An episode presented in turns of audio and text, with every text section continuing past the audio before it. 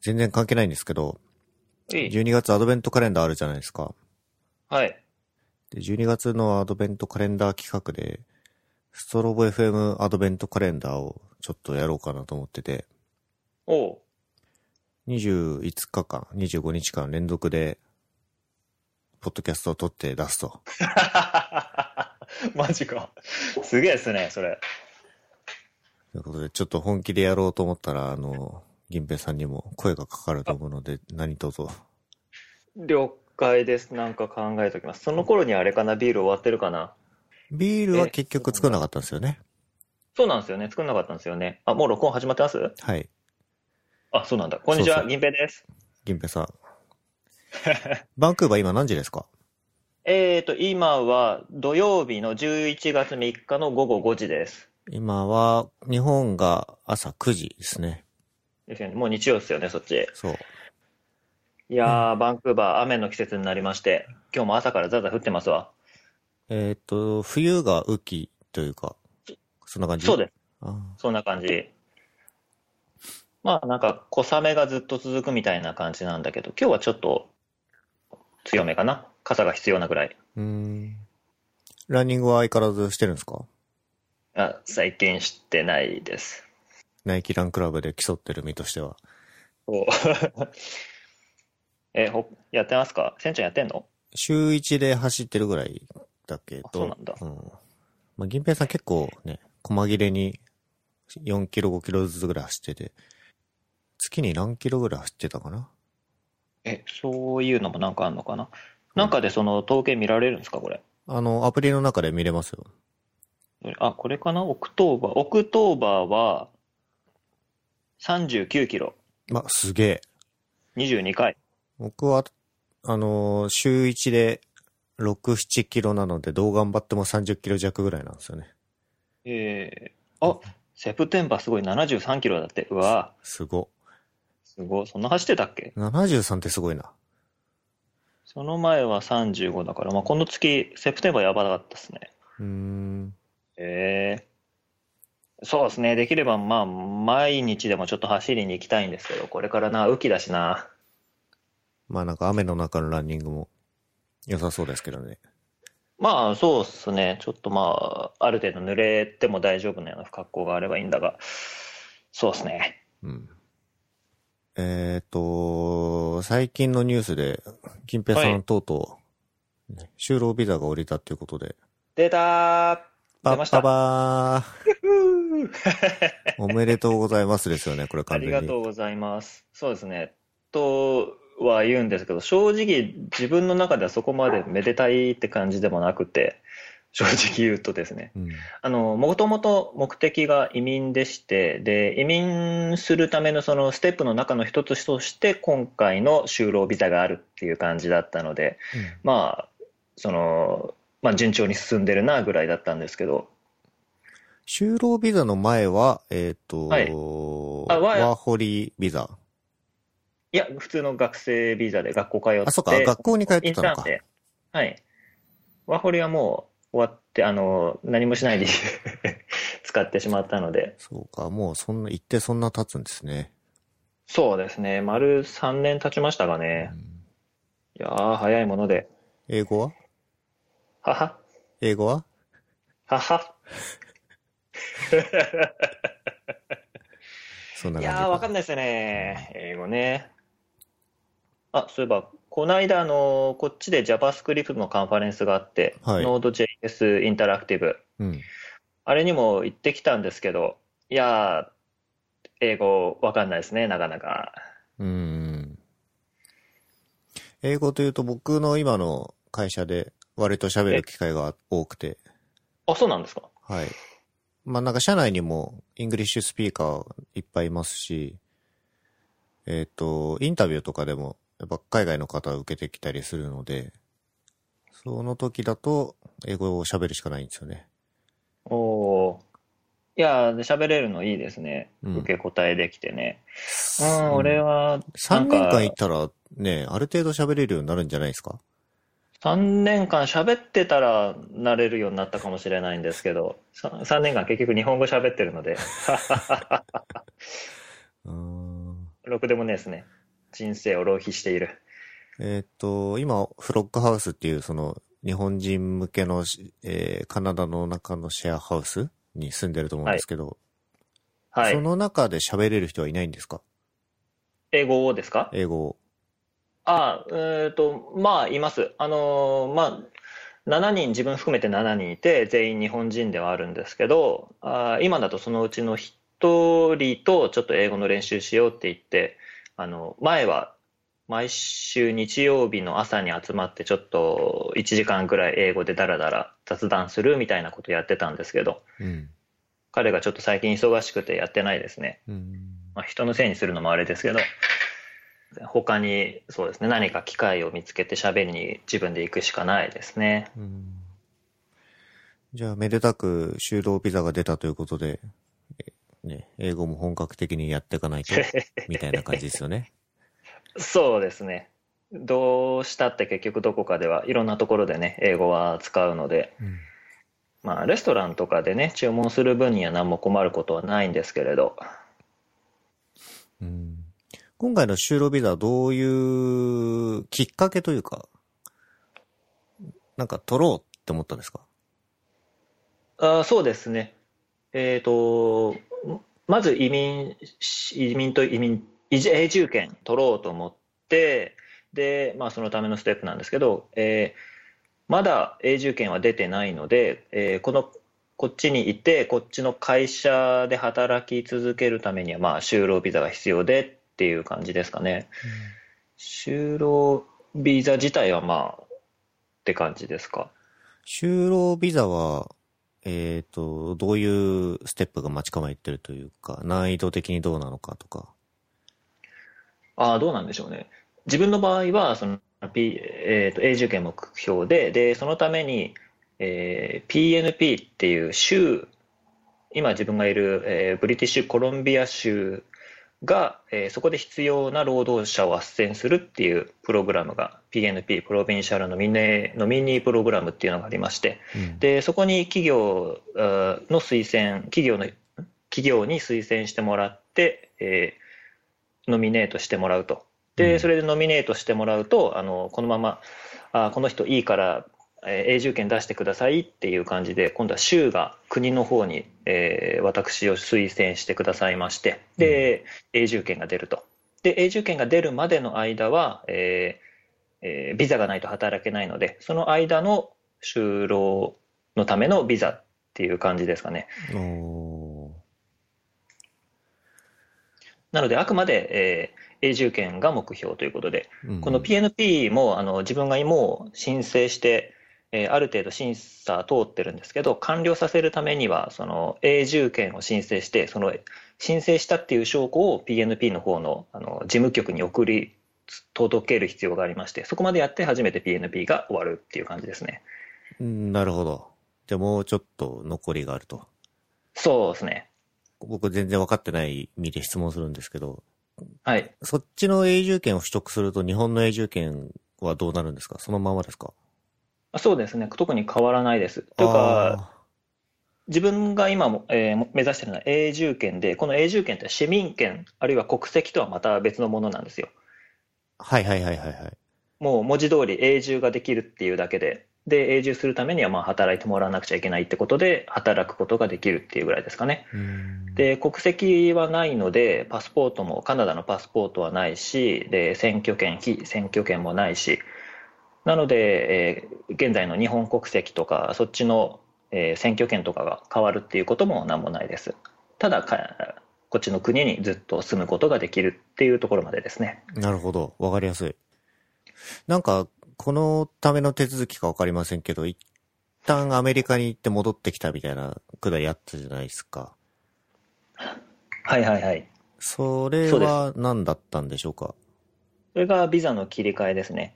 今までは学生ビザで、その学生えーのインターンシップとして働いてて、で、その、うん、うん、学生ビザで働いてたんですけど、この度就労、あと PNP が通ったっていうことで、えー就労ビザに、学生ビザから就労ビザに切り替える必要がありました。うん。で、切り替え、その切り替えを、こえーい一瞬だけちょっと国境を越えて戻ってきて、で、入国のタイミングで、えーこれこれこういう書類を持ってますと。うん、で、PNP の方で、あのー就労ビザ、えー、上げてねっていう手紙をし、えー PNP の事務局の方から預かってるので、これに従って就労ビザをくれと、国境でそういう話をしてきて、で、就労ビザを無事そこで出してもらいました。なるほど。まあ、要は入国のタイミングでビザ申請をする感じですかね。はい。というわけで、まあアメリ、カには用事がなかったんですけど、陸路でちょっと行って、1分ぐらいで戻ってきて何もしないで。まあ要はか そうですね。アメリカには用事がなくて、カナダに入国するっていうことが大事でした。なるほど。割とそういうことする人がいるらしくて、なんつったかな、フラッグポール？フラッグポーリング？とか言うらしくて、で、それを、あの、US、アメリカ側のあ職員さんに伝えたら、はいはいっつってスタンプを押して、じゃああっちだよって、そのまま帰れって言われて、えー、まあお、お決まりというか、その人にとってはよくあることなんでしょうね。みたいですね。うん。どうですか？なんかこう、着実にそれが進んでる感じは。そうですね。まあ、書類たくさん書いたりとかは大変ではありましたが、まあ、特に何かこう、突っかかったりとかもなく、ここまで来れたので、まあ、良かったですね。幸運で、ありがとうございますって感じですね。企業サポートももろもろ。あとはこのまま、そうですね。永住権申請して、申請した後、許可を降りるまでまた1年以上かかるらしいので、うん。じっくり待つ必要があるんですけれど、まあ、とりあえず就労ビザも出て、あの状態が安定したので、例えば海外旅行とかもね、ビザが微妙なところだと出国はできても入国できなかったりとかっていうのがあるんですけれど、そういう心配がなくなったので、まあ、うん、気は楽になりましたね。ちょっと、さっきの英語の話ちょっと戻るんですけど、はい。英語喋れなくても逆にいけるもんなんですか ?3 年間って。あーそうですね、まあ、最低限のっていうところですかね。うーん、そんなに英語で喋る場面っていうのはうちの会社だとなくって、で、同僚が、同僚の開発者がヨーロッパに住んでて、で、 Slack で普段やり取りしてるので、うん。まあ、英語喋るっていうところのスキルはそこまでって感じですかね。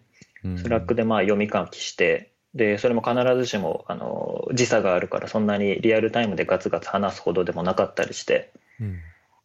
まあ、それがそれで 辛いんですけど、うん。あれ、銀平さんもリモートなんでしたっけ？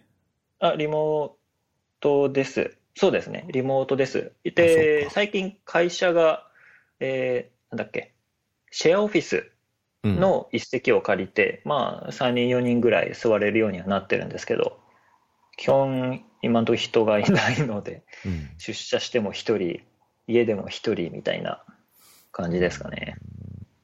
あとは、カナダ的な話題だと、カナダといえば大麻ですかね。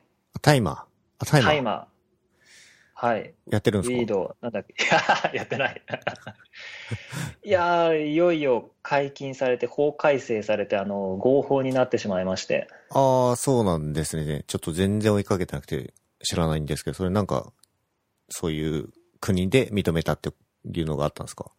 みたいですね。もともとなんか、違法は違法だったんですけど、みんなやってて、まあ多分パチンコみたいな感じで、本当はあれだけどむにゃむにゃみたいなね。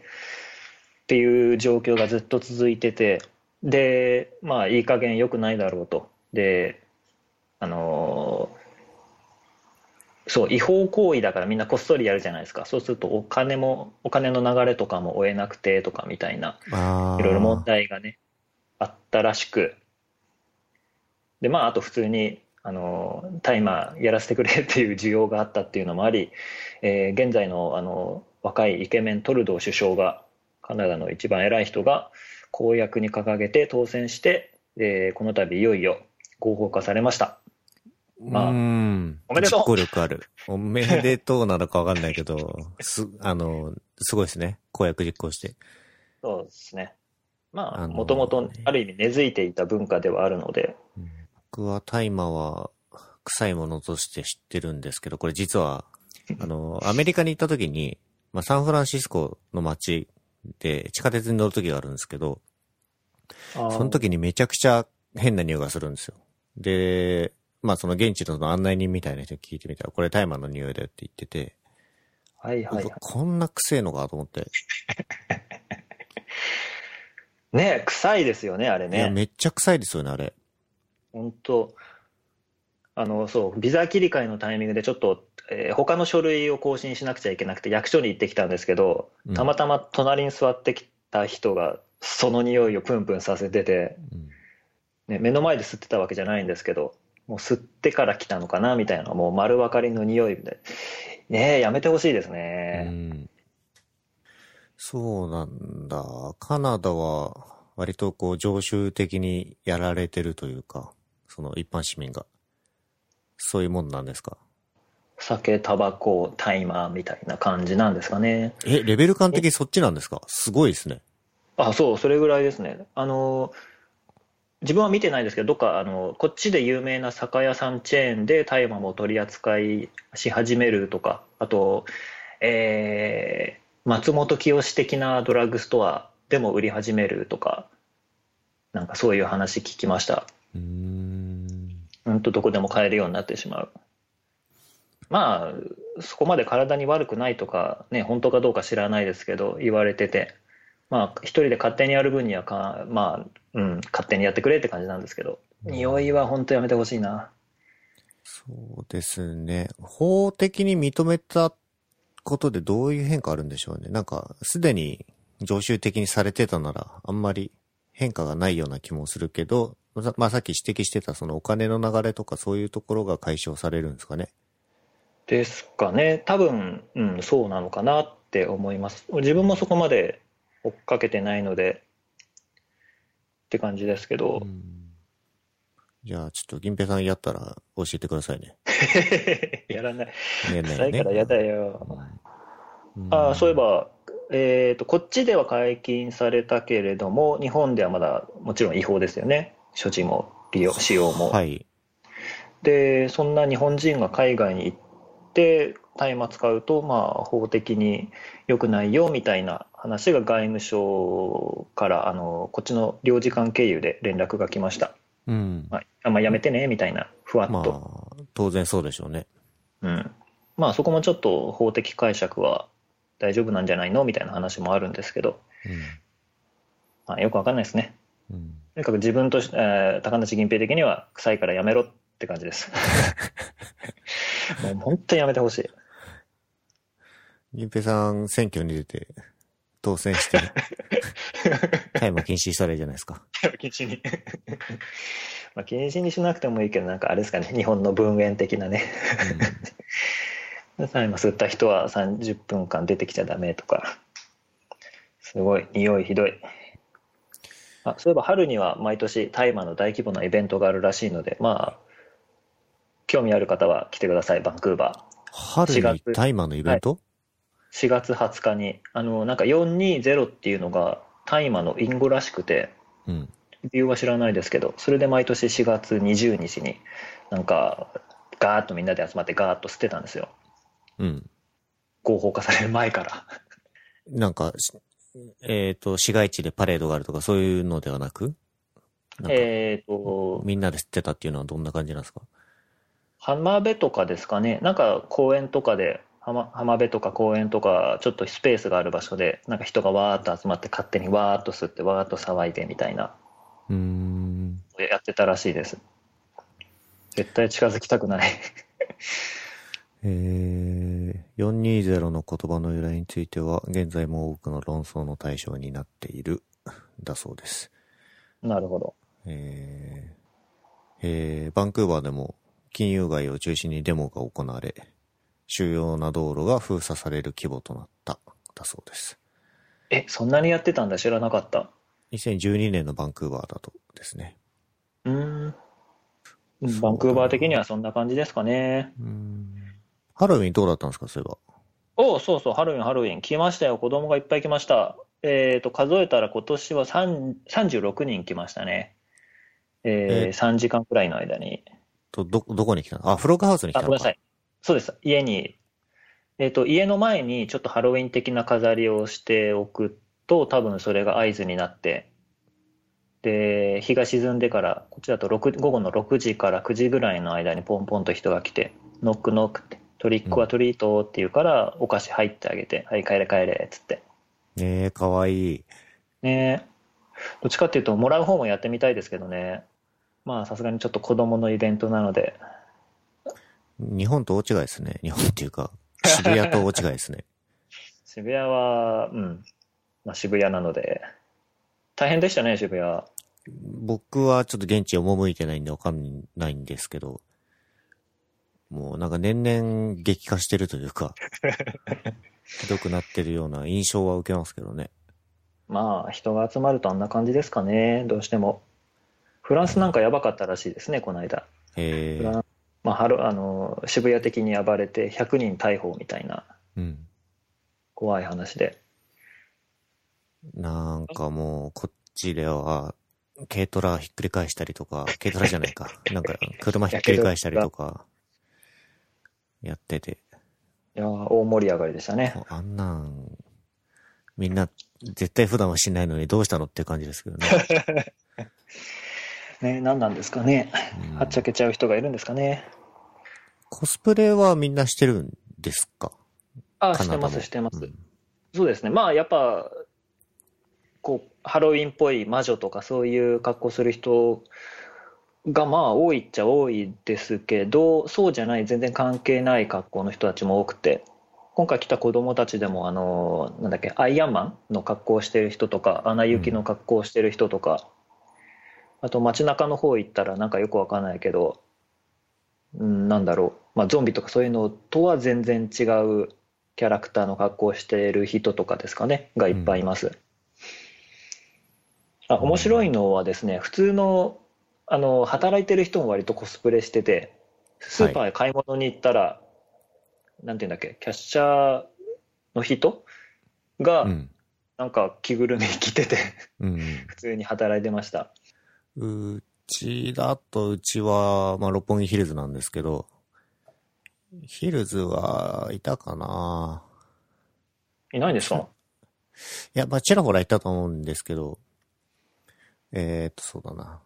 社長とかその、役員メンバーがみんなコスプレして、働いてて、あの森ビルの、その、ピッてやるその、最初のゲートみたいなところ止められたりしましたけどね。怪しいからうん、怪しいから。人わかんないですもんね、格好してるとね。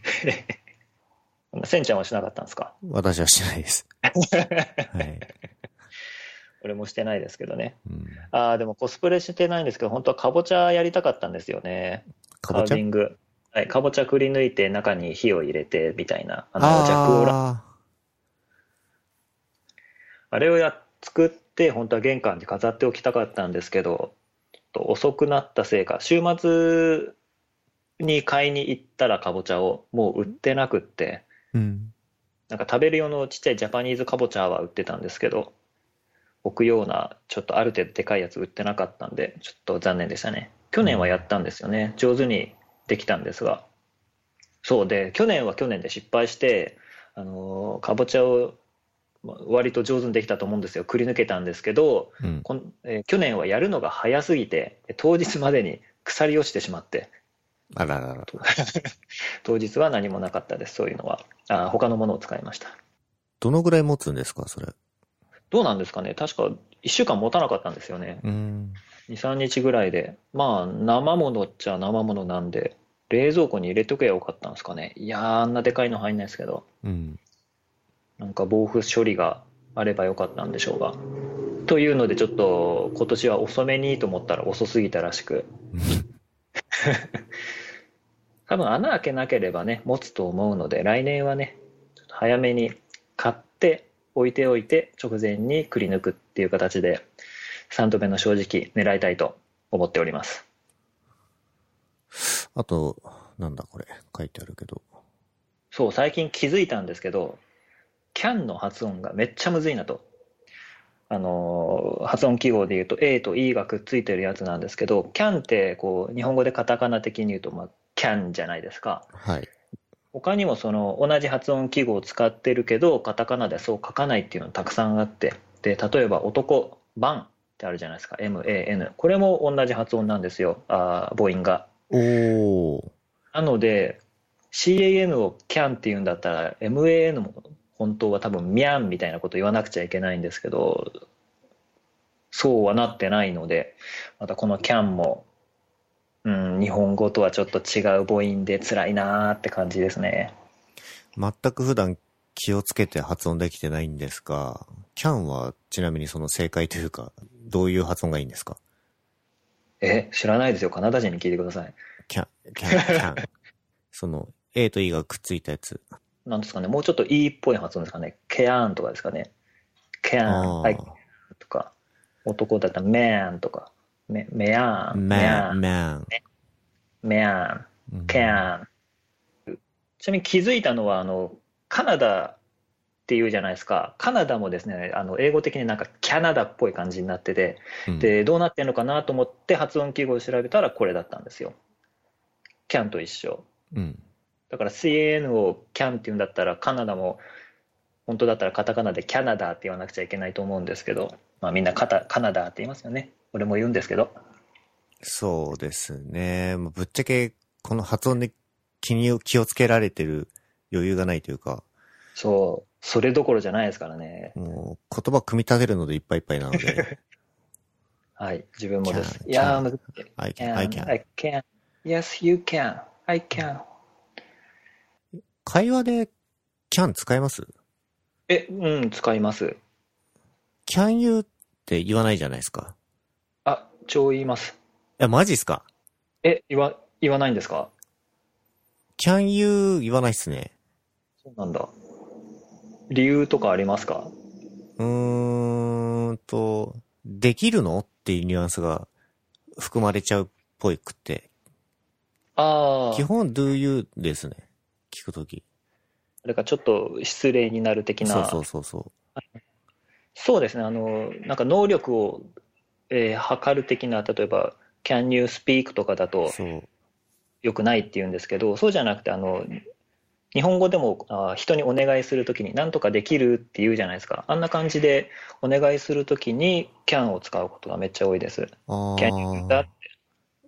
would you please とか使っちゃいますね、そういうとき。それでも正解です。うんあ正解のはずですね。えー can はもっとこう、軽い感じだって聞きました。なるほど。なんとかできるっていうのは、なんとかしていただけますかの違いみたいな感じですかね。うん、例えば、林平さんが現地の人に、Can you speak Japanese? って言ってるのは、日本語できますかって聞いてるのと、日本語で喋ってくれますかって言ってるのどっちになるんですかね？それだと前者ですかね。can you だと、ああ、でもそうか、お願いしてくれる。お願いだとどうなんだろう。そういうお願いしたことないからな。わからないです。なんで、なんか、普段はなんか、can 使わないように気をつけてしまってましたけど、まあ使ってもそんなにこ、こだわりすぎなくてもいいってことですかね。そうですね。まあ、場合によっては、ですかね。多分ネイティブスピーカーじゃないと、あっちが分かってたら、ああ、ね、なんか間違えててもある程度許してくれそうだし。あると思います。うん。ね、日本人でもね、あの、片言の人が、あの、ちょっと失礼めな感じの日本語使ってたとしても、まあまあって感じじゃないですか。そうですね。ね、きっと受け入れ受け入れてくれるんでしょう。can you, can I っていうのも使いますね。あー、can ないは、そうですね。まあ日本語的に言うと自分を下げる表現に近づくような気がするんで、うん。謙譲語みたいな感じですかね。あの、カフェとかで can I have a coffee とか言いますね。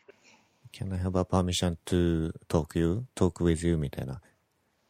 何それいや、えー適当ですけど、あの、こう、何々してもいいですか的なことを言うときに、can I 使うかも。そうですね。うん。なんとか今してもいいですかみたいなね。